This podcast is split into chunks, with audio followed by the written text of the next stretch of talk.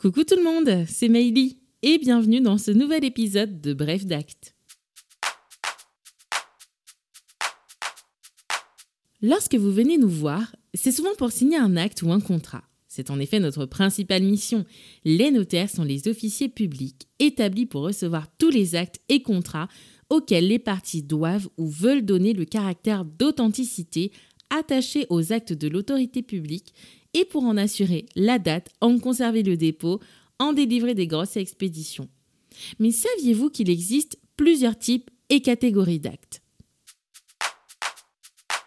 On a d'abord l'acte authentique. C'est celui qui a été reçu avec les solennités requises par un officier public ayant compétence et qualité pour instrumenter.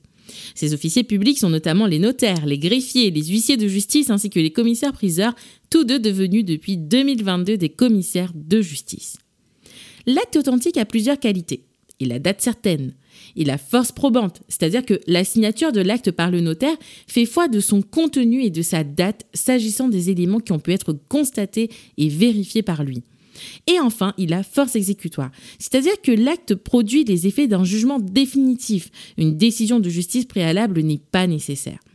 Certains actes authentiques sont qualifiés de solennels en raison de leur importance, tels que les contrats de mariage. Les actes authentiques font foi jusqu'à inscription de faux. C'est une procédure exceptionnelle qui doit être engagée avec une grande prudence et de sérieuses investigations pour révéler des anomalies ou incohérence grave et essentielle à l'acte. Ce type de procédure n'aboutit que très rarement, les officiers publics faisant preuve d'une grande minutie et de rigueur, bien que l'erreur ne soit pas impossible et je vous le rappelle, reste humaine.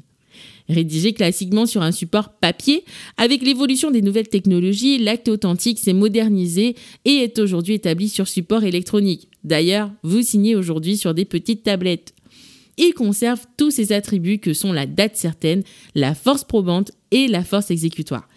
Conservé sous forme de minutes pendant 75 ans par le notaire, 100 ans en présence d'une personne mineure, une copie authentique de l'acte peut être délivrée sur support papier ou électronique. Ne vous inquiétez donc pas, votre acte n'a pas besoin d'être imprimé pour être authentique, mais un certain formalisme doit être respecté.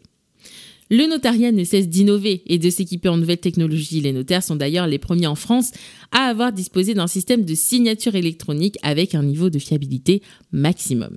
À côté des actes authentiques, on a les actes sous seing privé. Sous seing privé, ça veut dire sous signature privée. Ce sont des actes rédigés et signés par les particuliers entre eux sans avoir forcément recours à un professionnel, mais il n'est pas exclu qu'il soit rédigé par un professionnel. C'est notamment le cas des compromis rédigés par les agents immobiliers et signés par les parties, ou encore de certains compromis qui sont reçus par les notaires ou leurs collaborateurs, et même les conventions rédigées par avocats. Aucun formalisme n'est imposé pour la rédaction des actes sous sein privé et s'ils doivent être enregistrés, les parties doivent le déposer au service des impôts compétents. Ces actes n'ont pas les attributs d'un acte authentique, hein, notamment la force exécutoire, et en cas de conflit, il conviendra de saisir le juge. Notez toutefois que l'enregistrement permet quand même de donner date certaine. Vous ne le saviez sans doute pas, mais la majorité des contrats signés au quotidien sont des actes sous sein privé. Les baux, les contrats d'assurance, d'habitation, les mandats de vente, de recherche, les statuts de société ou encore les contrats de Pax enregistrés en mairie. Je le sais, vous ne signerez plus vos actes et contrats de la même façon. Enfin, dernier type d'acte, l'acte d'avocat, qui n'est autre qu'un acte sous sein privé contresigné par avocat. Cela permet de sécuriser la signature des actes sous sein privé et de garantir une sécurité juridique. Car en contresignant, l'avocat certifie qu'il a examiné l'acte et informé son client des conséquences juridiques liées à l'acte. Garantit la réalité et l'intégrité du consentement du client, limite les contestations ultérieures et confère à l'acte force probante. On peut avoir recours à l'avocat au quotidien pour les baux, conventions de divorce, reconnaissance de dette, contrat, cession de parts sociales, statut de société. Tout comme les notaires, les avocats sont depuis 2014 équipés de la signature électronique.